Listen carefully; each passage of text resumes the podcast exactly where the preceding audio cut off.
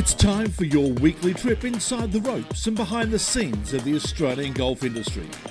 Welcome to another episode of the Australian Golf Show with Tiffany Cherry and Mark Allen. Welcome to the show, Tiffany Cherry alongside Mark Allen. Happy International Women's Day or Women's Week because uh, this will obviously run throughout the week and break the bias is the theme for 2022. So have that in the front of your mind as you think about uh, how you can engage more people with your clubs and facilities. It has been uh, a huge week um, a, and a pretty tough week around Australia on many fronts. We do want to recognise um, we have lost a, a, significant friend of golf and a sporting icon in Shane Warne, which is absolutely tragic. And Mark, um, I know that you knew Shane, and, and as did I, and it's uh, something we, we want to acknowledge and send, obviously, our best wishes to his family and friends. Well said. I, I didn't know him uh, so well. I, I, only knew him just to say good day, uh, but he was always a you know a lovely fella. It was it was as simple as that. And um, yeah, just seeing what the family had to say today, I don't think you could have uh, said what you said any better. To tell you the truth, he was a great friend of golf. Um, loved the sport and was very, very good at it as well. So, um, unfortunately, we've lost a legend, which yeah. which is sad. But look, plenty, plenty more happening in the world of golf, though. There Abs- is stacks happening. Absolutely. Now, I want to know about your thoughts on the setup at Bay Hill. Well, it's the biggest story in golf, I think, this week. Um, it's kind of trumped Phil Mickelson and and the uh, uh, what's going on in Dubai and um, you know all those other bits and pieces. When you look at people who love the game on social media, you know, it's split right down the middle. Some people love seeing the pros struggle, and really they did in that last day. Only three mm. players broke uh, par. One of them was uh, Lucas Herbert, by the way. He shot 68 in the last day playing with Adam Scott and moved himself right into the top 10. So that performance shouldn't be not spoken about because that is sensational, yeah. um, especially on the doorstep of going into the Players' Championship this week, which is in, you know one of my favourite tournaments. I love watching it. You know, it's one of those tournaments I get up early for, and you know, flick the TV on yep. nice and early when I when I'm up. But the the way the golf course was set up, you know, I'd hate to see golf set up like that every single week.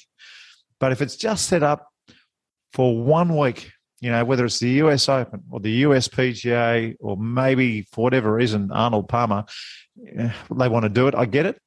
But when you see greens that hard, and it's the Queensland style green, and they're that hard. They do become really temperamental, and they really the, the, the bounce become it's not an honest bounce when it lands on those greens, and that's why one of the reasons you never see majors played on Bermuda greens is because of that bounce. You know, like you just don't know when the greens get hard what that ball's going to do. Mm. How do they get it so hard? How do they set the greens up to, to behave like this? Yeah, it's a combination of rolling. It's a combination of what's underneath the soil. You know, a really sandy base like we see at Royal Melbourne and, and what we saw at the Athena uh, a couple of weeks ago or last week. That makes a, an enormous difference.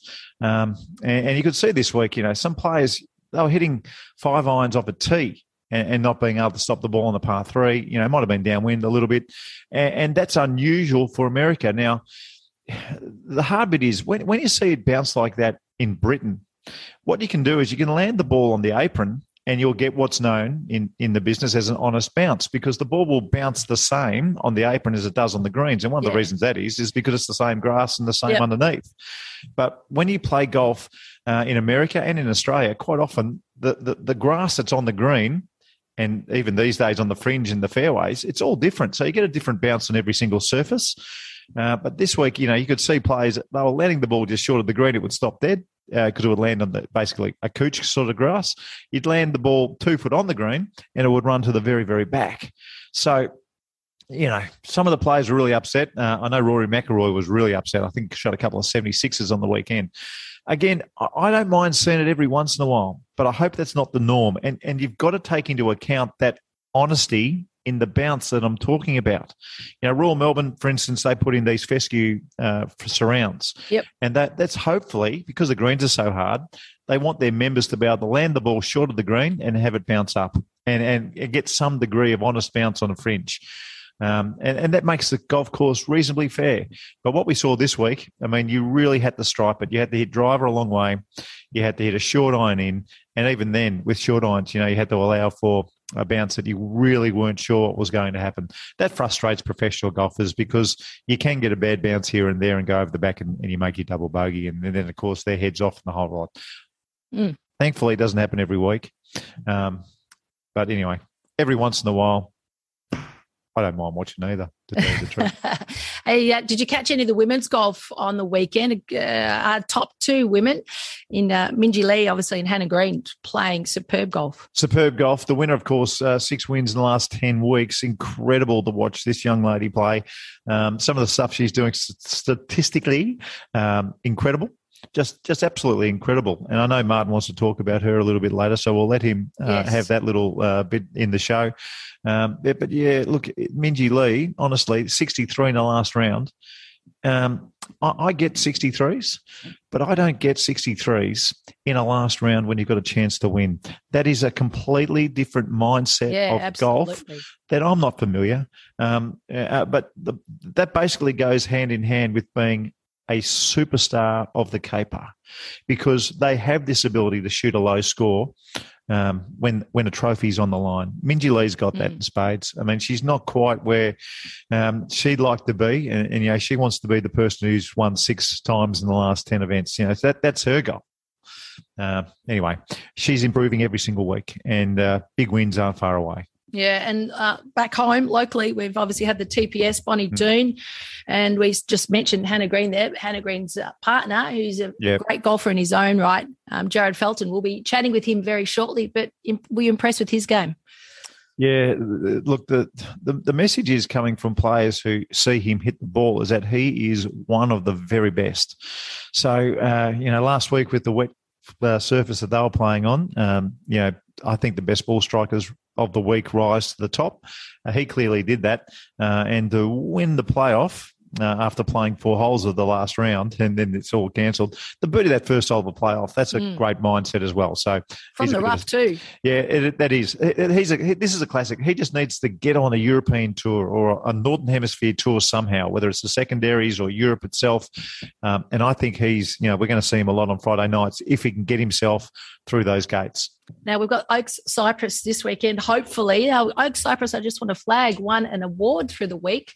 Uh, it was environmental award, the C uh, Sports Environment Alliance. I mentioned mm-hmm. these last week, and uh, and they won the non-member award for what they're doing from an environmental sustainability skew, which is fantastic. Good so well done to them, and um, great leadership, and hopefully we'll see more of that in golf around Australia. But the, there's so much of this course that's underwater at the moment. Do you think we'll actually get to play?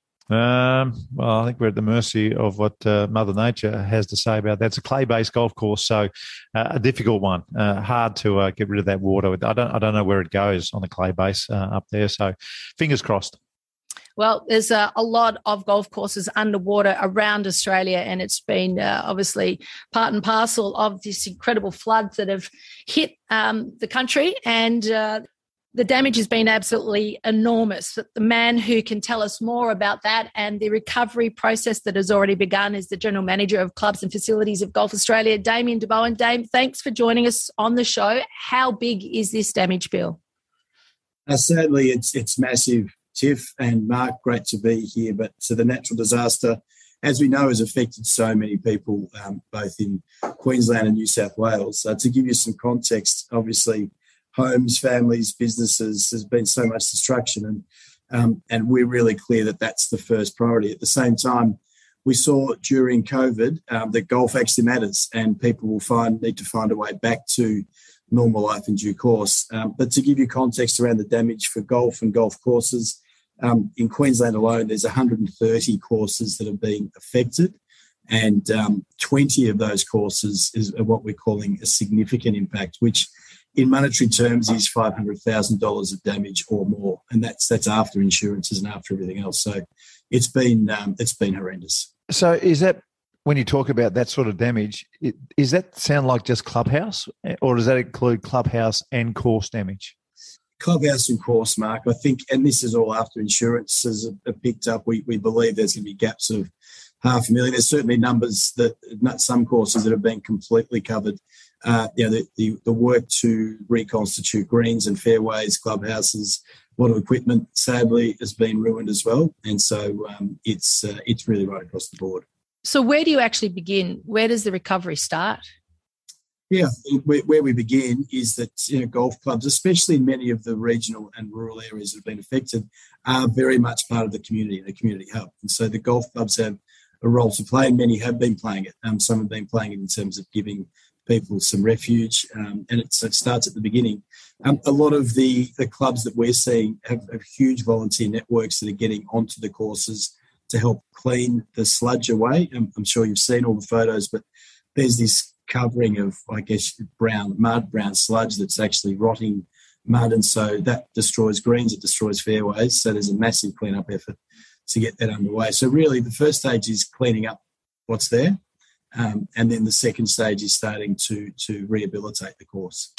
Uh, I imagine uh, the insurance money is going to be very, very important. Uh, but you sometimes hear horror stories about the insurance money. Damien, have you got any forecast at the moment about how that situation is looking? It's a bit too early to say exactly how it looks, Mark. But look, the, the insurance companies, and we do a lot with them as well, they understand the magnitude of it. Um, it is a natural disaster. And think it's fair to say that over the recent years where there have been challenges, um, you know, they have they have in many ways come to the party, but there is generally still a gap, and that that's the real issue, Mark. Where when clubs get down to it, what does that look like? And I think practically, in terms of bringing clubs back online, um, some of them will start with three holes or six holes just to get their members playing again, and then go to nine, nine holes and eventually get the course back into um, their former glory. And we're talking about areas where you know, some of the golf courses are quite magnificent in that part mm. of the mm. world, um, and they perform a really important function for the local community. So it, it will get back to it, but it's a uh, yeah, it's a long, slow path. Is there anything we can look at um, moving forward? Obviously, I mean, a, a, flood is a natural disaster, as is fire, etc. But things that we can put in place around golf clubs that can possibly mitigate the damage um, for future events. It's a great question. I mean, it's a bit broader. I think they're talking about it now being a one in five hundred year mm. flood, and uh, and I, I heard the, uh, the, in fact the mayor of um, the, some of the local areas today saying you just you can't mitigate for that type of thing as much mm. as you'd like to. I think in reality, it's um, it, it, there are things like some of the new building rules coming in around how high buildings need to be, um, you know, two point three meters above certain levels. Those sorts of things are important. Um, it was interesting seeing some of the, the, footage and some of the contact we've had through our team up in uh, Queensland, particularly where um, some clubs had thought through that already. They had their equipment shed set on high ground. They managed to get all of their equipment into the high ground and protect that. So there's certainly things in place. Um, but this was obviously an incredibly extreme situation that's very hard for anyone to plan for. It's amazing your background, Damien, you've you were executive at Cricket Australia. You ran A League. Um, there's been a number of other, you know, big big uh, titles that you've had through your history, um, working life. What are you planning to do? Your recent appointment at, at Golf Australia with clubs and facilities. What's big on your agenda? Well, I think what's exciting, Tiff, is that uh, we're, we're in the midst of really wanting to transform golf and, and to transform the experience that golfers have through golf clubs and facilities. And what we mean by that is that golf actually needs to be a sport for everyone, genuinely accessible for all Australians, women, men, boys, girls, um, irrespective of cultural background. And, and, and, there's some parts of golf that are doing that well, but other parts of golf that really need to shift the dial in relation to that. And what's been interesting is that you know COVID nineteen global pandemic, which has been terrible for the world, um, you know, interestingly, and in some ways maybe bizarrely, golf's actually had a significant increase, not just in Australia, but in the US and the, the UK, so our major markets that we compare and contrast with on the back of that, like like um, you know, world's highest levels of golf participation mm. ever.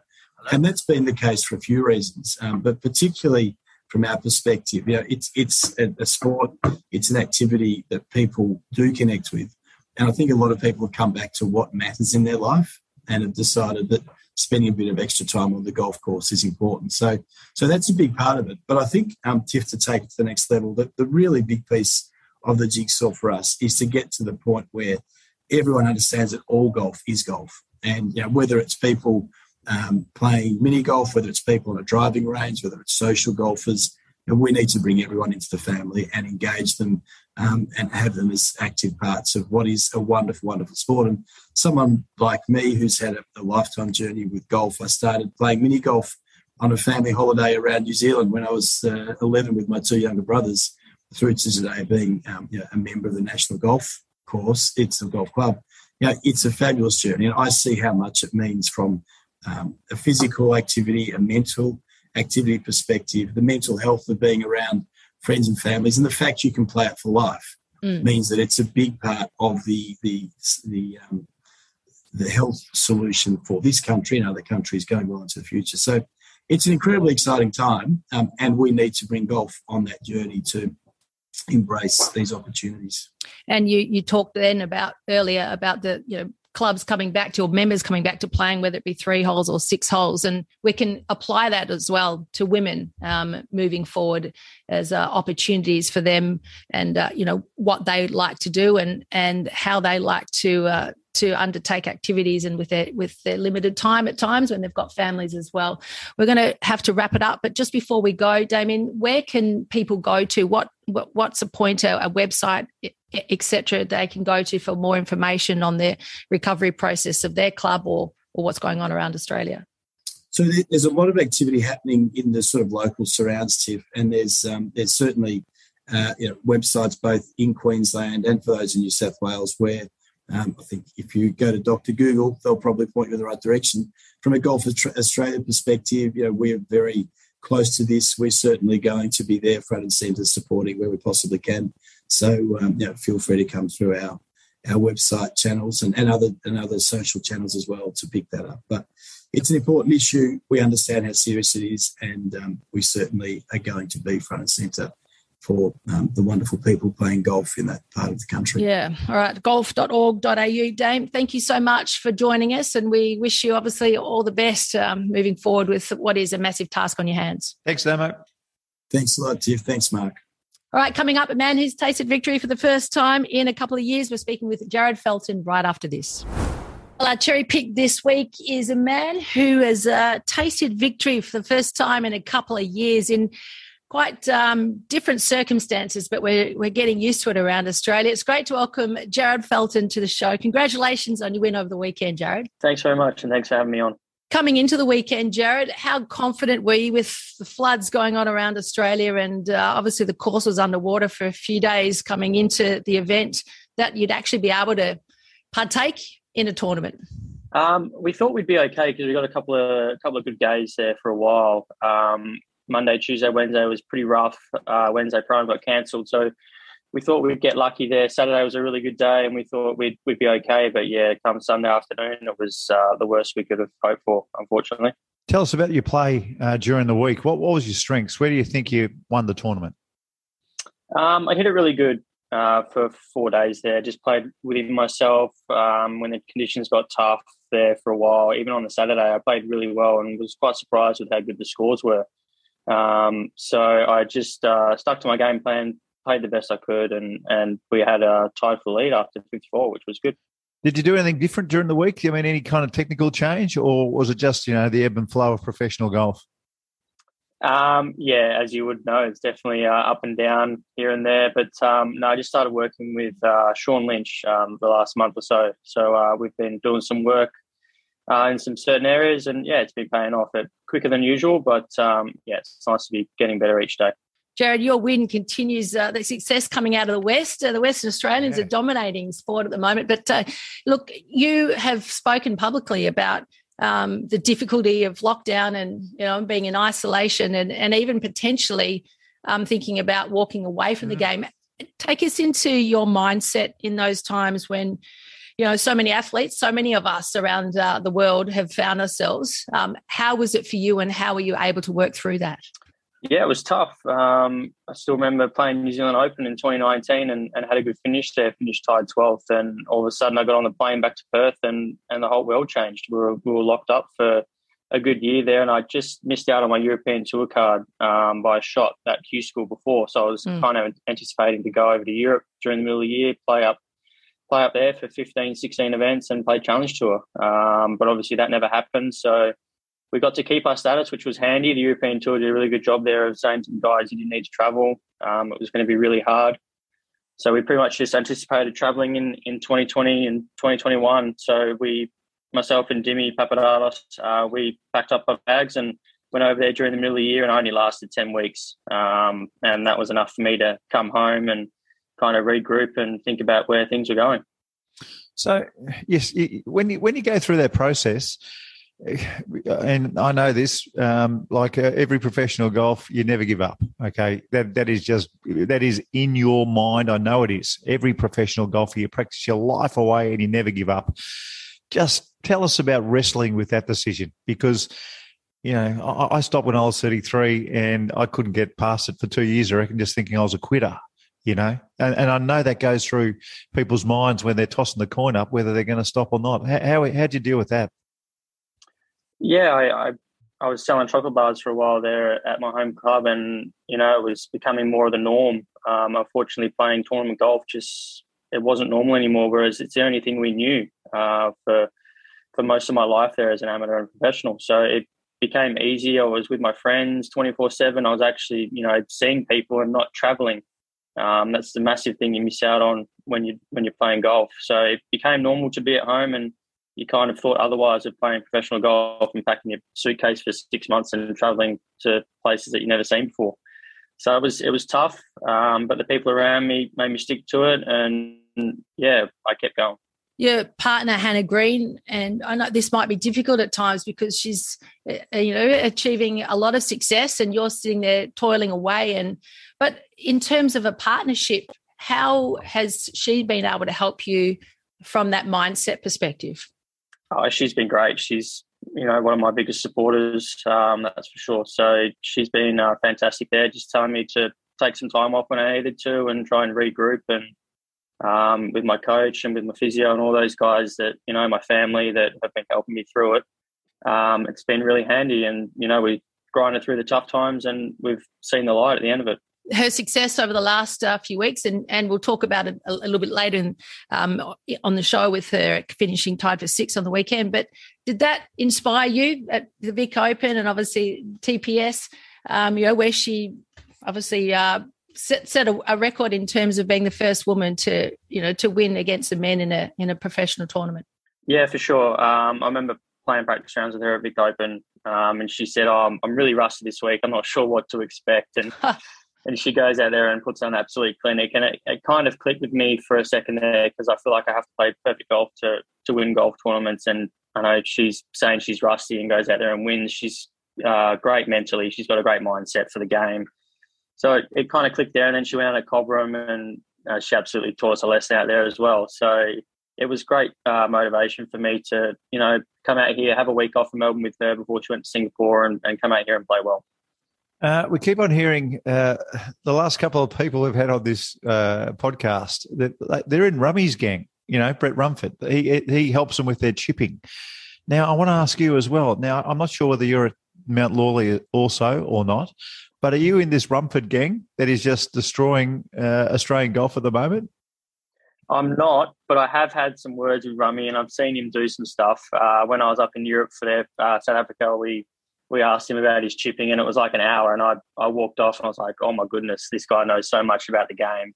Um, it was it was pretty impressive. So if anyone needs a short game lesson, he's your man for sure. What about um, I want to talk about the the DQ at the Australian PGA again. Another hard lesson. God, no one wants to be disqualified for signing a, an incorrect score. How do you take that? And you know, what did that leave you with moving forward?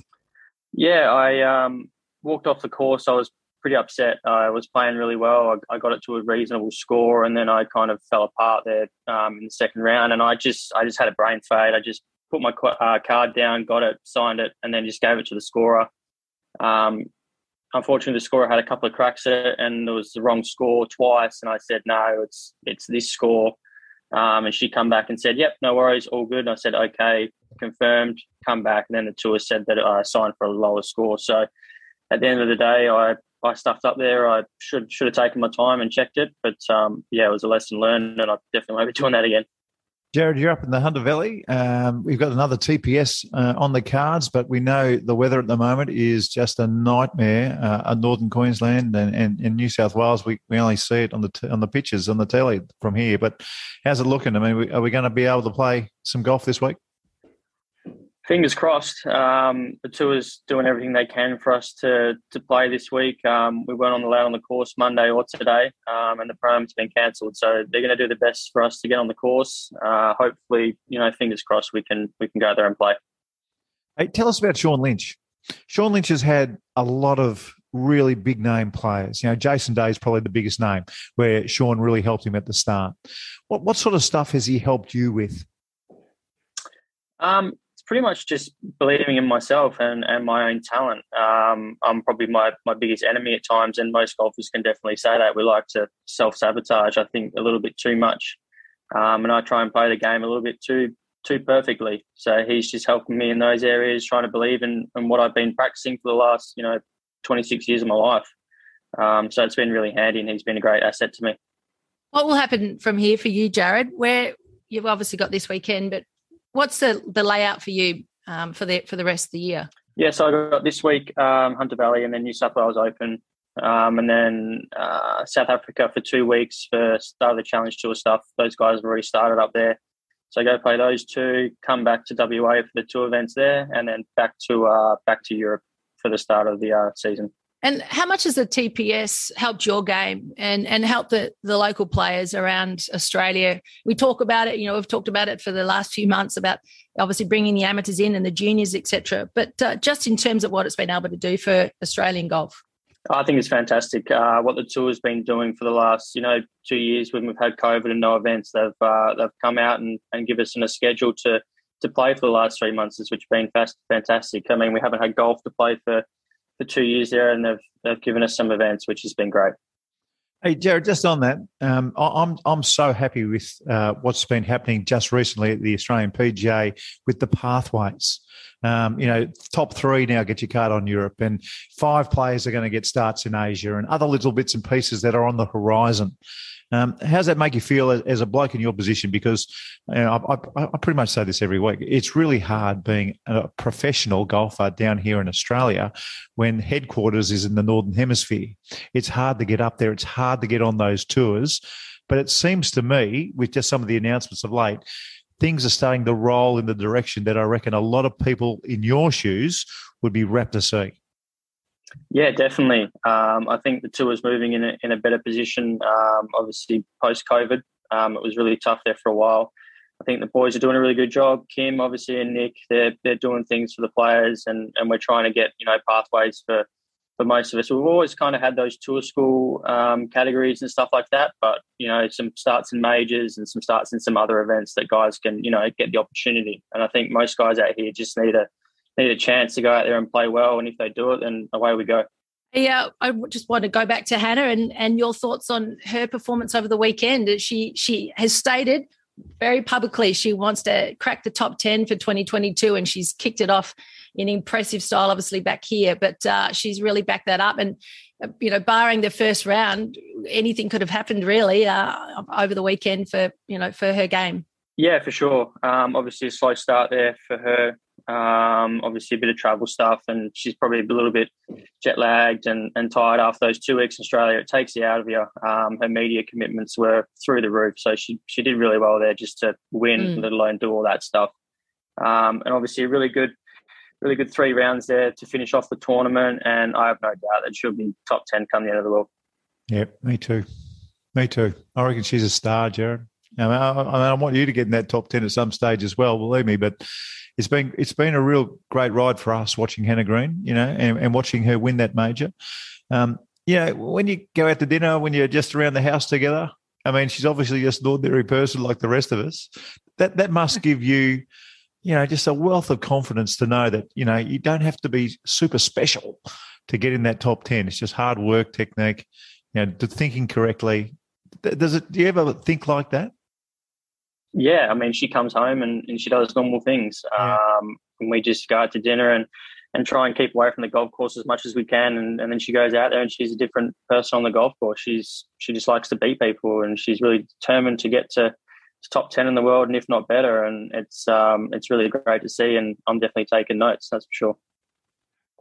Well, we're really looking forward to seeing where this takes you. You've had a couple of years, as many have, but uh, this win, we put that behind you and the confidence you'll take moving forward. So who knows what the what the rest will bring? But all the best uh, for this coming weekend. Hopefully, there'll be some golf played. Yeah, hopefully, fingers crossed. Thanks, guys. Good luck. Thank you. Jared Felton there. And coming up after the break, we have the Gazelle will join us with all the news around the traps. Well, it's great to welcome Martin Blake. Martin, a lot of news going on locally and around the world. Yeah, good on you, Tiff. Hello, Marco. Yeah, Jin Young Ko's a bit of a story, isn't she? Uh, mm. You know, world number one on the women's women's side, and she, she's won six out of her last ten LPGA starts, which yes. is just about unheard of. I mean, some of the stats that are coming out. I mean, I can recall her coming to Kooyonga and winning the Women's Australian Open a few years ago, and she was just metronomic, so hit yep. the ball so straight, so accurate, so good with her irons.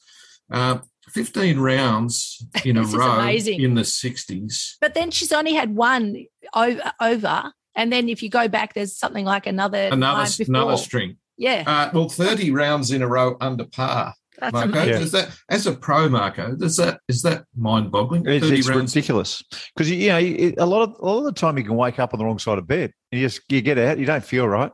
You know, yeah. you, could, you could have had a headache. You got jet lag, as uh, Jared alluded to. You could have a sore throat. There, there are so many things that uh, you know are variable. You get a couple of bad bounces early in your round. I mean, there are so many tiny little things. But you know, the the one thing that strikes me about this young lady, her technique is flawless.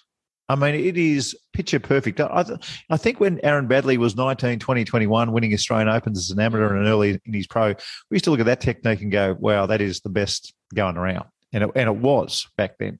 Um, but this young lady should be the poster girl for golf technique. It is so pure, and it's no surprise at all that she can perform like a metronome.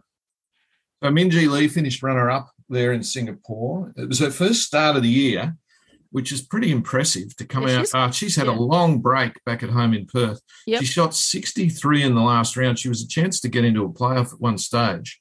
So she's jumped up to number seven in the world. And Hannah Green, who we obviously obviously saw win twice here in Australia, she went over to Singapore for her first LPGA start and finished tied sixth after a mm. slow start. So it was a good week. I think it's going to be a good Brilliant. year for the Australians on the yep. LPGA. I really do. And you've obviously got a couple of newbies with uh, Steph Kyriacou and Karis Davidson joining the troop over there as well. So you know it's it's going to be a good year. Now there's a new tournament uh, guys at the National, which is a club that I played at for a number of years. It's at the Gunnamatta course, which mm.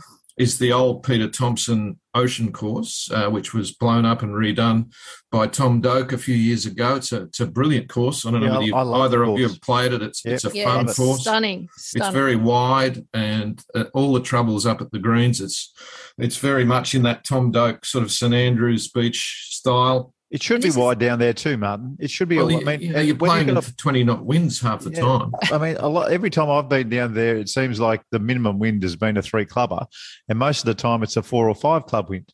So you need a little bit of room to play which is the hole where you're standing there. I think it's a par three. It's beautiful, and you can just hear the roar of the ocean. You can't see it. There's, there's a few. Oh, now. it's absolutely. They've stunning. opened up the. They've opened up the views at the new course, Tiff. It, it, it really is fantastic. I'm going to get down there. This is coming out, out about because of the uh, New Zealand's. Um, a couple of the events have been. Uh, yeah, the New Zealand Open, the New Zealand PGA got cancelled because of border restrictions and and COVID. So that the PGA Tour of Australasia wanted to put in uh, something else for the play, you know, basically for player opportunity. So two hundred thousand uh, up for grabs. Two, uh, yeah, two hundred grand. It's in Masters Week, um, which Ooh. is a bit unusual, but they've got it from Tuesday to Friday, so they're obviously going to finish it. Uh, just so that it rolls into the nice to the Masters at Augusta. Yeah, so it's fifth of fifth to eighth of April at the National down at Cape Schanck in Victoria. It's a, a magnificent golf complex, as good as you get in the in the world, and it's another opportunity for the players now. Uh, it's Players Championship Week in America, TPC Sawgrass Stadium course. Uh, did you see the prize pool for this event? 20 million US, dollars. Oh. What does that equate to? I, I think we're That's 73 at the moment. So 30. 28 million dollars. Yeah. It's, it's absolutely unbelievable. So this is the flagship event of the US PGA Tour because mm. clearly they don't, obviously they don't own the Masters, they don't own the US Open. Uh, so this is their big one. They lo- they'd love it to be a major, but they've never been able to get that up. Uh, but compare that 20 million compared to the US Open is 12.5 million this year. 12 million for the PGA Championship and 11 and a half million for the Masters and the Open mm. Championship at St Andrews. So it's ridiculous money. I mean, the winner earns 3.6 million yeah. US. So can, can, I just speak on that just for a little bit on the fifth major? Uh, mm. because mm. once upon a time, Greg Norman won the Tournament Players Championship. He came out and said, "Yeah, it's a great warm up for Augusta." and they hated the fact that their flagship was, you know, Greg Norman saying it was a great warm up for Augusta. It then got moved to the month after April, and when they put it there in April, the, it was too hot for the bent grass greens, so they went back to the Queensland greens, the greens that we saw at Arnold Palmer. So they're, they're just not the best greens to play tournament golf on. I really think with 20 million US dollars, and now we've seen this will be the third year, I reckon, where the greens now bent grass green for this time of year. It does start to make the tournament better. It's it's got the best field every single year, the yep. tournament players championship. Very deep. So it's got the best field every single year, and it's got the most money. I mean, there are two factors in golf that are undeniable that it belongs almost as a fifth major. I don't think it's going to happen. So what's in my mind, it? it's just as good. It's what's my, stopping in, it? I think tradition, Tiff. I think that's the only thing that's stopping it. You know, in, in, in, in 1959, the Masters wasn't a major. Yet everybody who won the Masters in 1960 was all of a sudden credited yeah. with being a major champion. Mm. I, I wouldn't be surprised. Yeah, stuff, isn't it? I wouldn't be surprised at some stage somebody will be in charge with the courage to tick it off as a major, and then you'll have uh, Greg Norman will probably be credited with winning his third or fourth. I, I think did he win one or two? I think I can't remember, but he'll, he'll he might get a couple extra majors, just like all those early Masters winners. I we'll have to wait and see. It's a very good question, Tiff, and I think the answer really is we're not sure who actually makes the decision. Mm. um, golf's sort of. Uh, structure being what it is, I'm not actually sure who's in charge of. It was your old mob. It, it, was your old mob. The Golf Writers made the decision in oh, 1960. So in 1960, because Arnold Palmer won it up there, he won it in 58, 60, 62, and 64. Easy to remember. But his first one, his first Masters wasn't the major. I mean, it oh. was just it was just a great tournament, like the Players Championship. So at some stage, you'd think um, you know, 20 million, best field, greens Someone's that to start writing about it. Just greens that are, are, comparable with great tournaments. You watch what happens. It'll happen well, at some stage. Of course, going way back, the US amateur and the British amateur yeah. on the men's side were considered to be majors. Majors, so that's right. In, Bobby in Jones's books, day, they were majors. So uh, it books, has been a bit fluid over yeah, the years. So in some knows? books, Martin, in some of the old books, Jack Nicklaus is, is, is credited with 20 majors, not Correct. 18, because he well, won a couple of amateurs. I think for a long time on Tiger Woods' website, he counted his three US amateurs as majors because – Yep. People have in the past. So that's right. Anyway, it's Sawgrass this week. Uh, it's got the Island Green 17th hole. It's a gimmicky thing. Tiff, have you watched a bit of that? Yeah, Seven, eight hole, 120,000 balls a year, they say, go in there because people just go there to play that hole. Yep. Uh, Pete Dye designed it. His wife, he was going to build a bit of a peninsula type setup with, you know, with water around two sides of the green. His wife, Alice, said, why don't you go all the way around? So he went round. Um, a lot of people, a lot of the traditionalists don't like it, but it's kind of dramatic. You know, I mean, Bob Tway took a 12 at that hole. Yeah. I mean, a few people have lost the tournament there. A few people have won it. Um, I've been there a couple of times, Martin, and with no pressure whatsoever. It's the easiest nine iron shot you've ever seen with no pressure.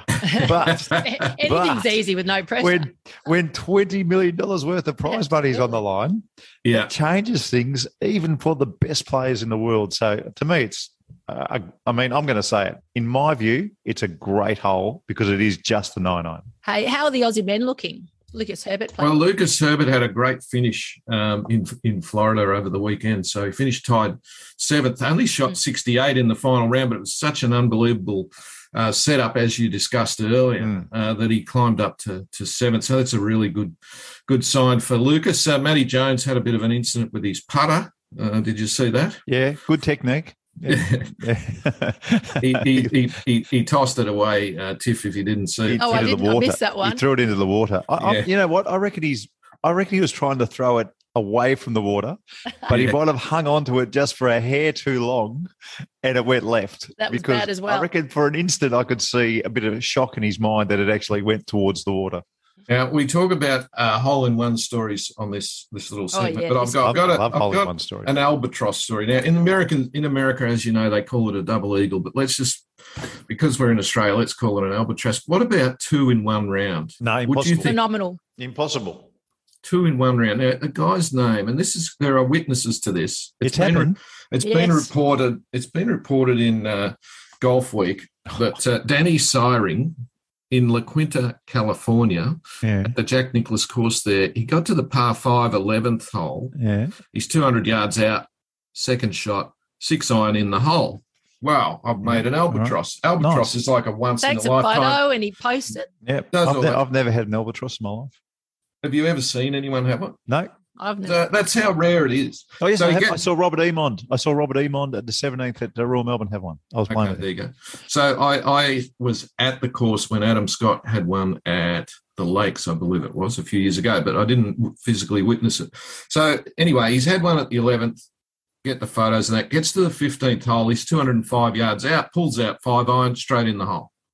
So there's a website that that uh, that tallies these things. They're saying that it's the third ever, ever recorded yeah. instance of a player making it two albatrosses in one round. However, well, the first one was in 1964. The second was in 2015, but they were both short par fours.